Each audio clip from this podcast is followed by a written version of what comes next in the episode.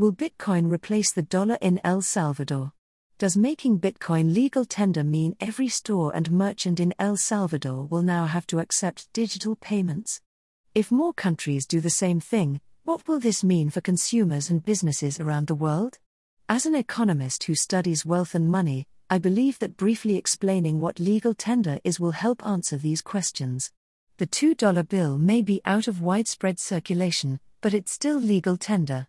Douglas Sacha slash moment via Getty Images. What is legal tender?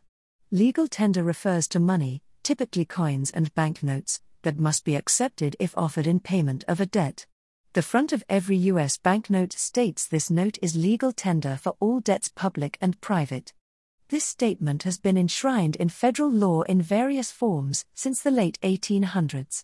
The greenback is not legal tender in just the U.S. El Salvador, for example, switched from the colon, its previous currency, to the US dollar in 2001. Ecuador, Panama, East Timor, and the Federated States of Micronesia also all use the dollar as legal tender. Do merchants have to accept legal tender? But despite the definition above, legal tender doesn't mean all businesses must accept it in payment for a good or service.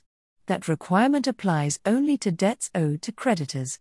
The ability for a store to refuse cash or other legal tender is made explicit on the websites of both the U.S. Treasury, which is in charge of printing paper money and minting coins, and the Federal Reserve, which is in charge of distributing currency to the nation's banks.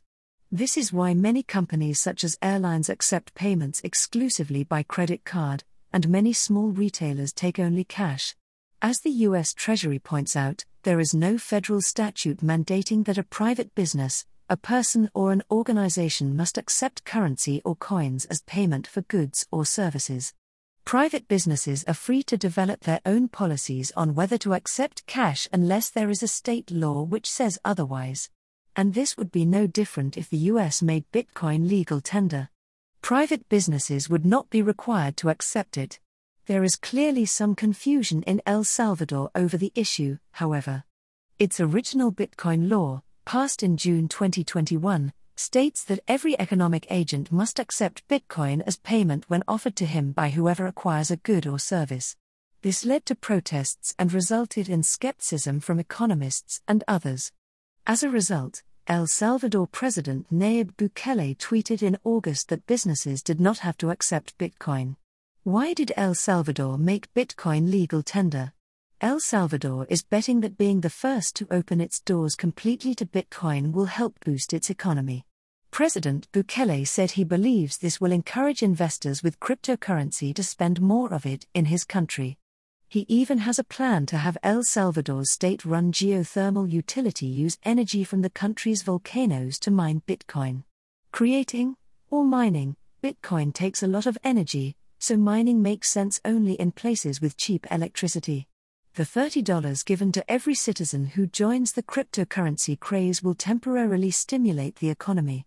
However, the overall impact will likely be a short term boost.